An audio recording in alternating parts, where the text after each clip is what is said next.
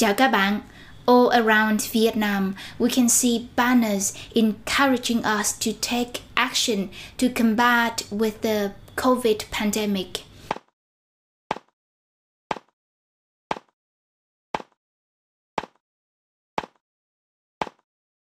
Today we're going to look at how slogans on these banners and elsewhere use the language of war.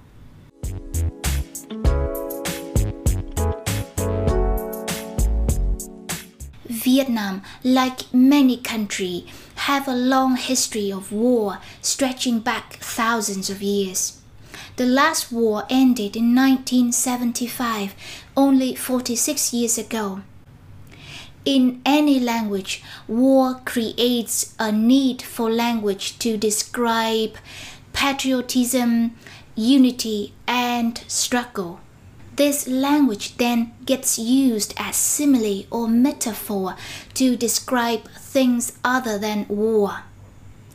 Today, the Vietnamese government uses the language of war as a powerful tool um, to guide the behavior of its citizens. Let's look at how this is manifested in COVID messaging. Chống dịch như chống giặc. Chống dịch như chống giặc. Chống dịch như giặc. Chống dịch như chống giặc. Chống dịch như chống giặc using a lot of words such as toàn dân chung sức, đồng lòng đoàn kết, chung tay Here are some examples. Chung sức, đồng lòng chống dịch Covid-19. Chung sức, đồng lòng chống dịch Covid-19.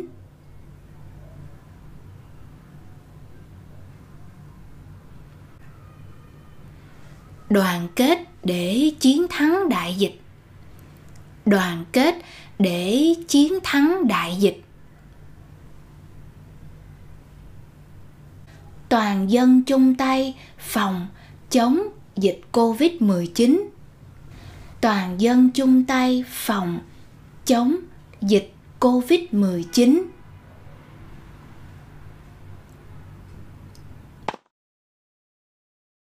Mỗi người dân là một chiến sĩ. Mỗi người dân là một chiến sĩ. Mỗi người dân là một chiến sĩ mỗi người dân là một chiến sĩ trong phòng chống dịch mỗi người dân là một chiến sĩ trong phòng chống dịch. We also have, mỗi gia đình là một pháo đài. Mỗi gia đình là một pháo đài. Gia đình, pháo đài. Mỗi gia đình là một pháo đài chống dịch mỗi gia đình là một pháo đài chống dịch. Ở nhà là yêu nước. Ở nhà là yêu nước. Ở nhà là yêu nước. Ở nhà là yêu nước. Ở nhà là yêu nước.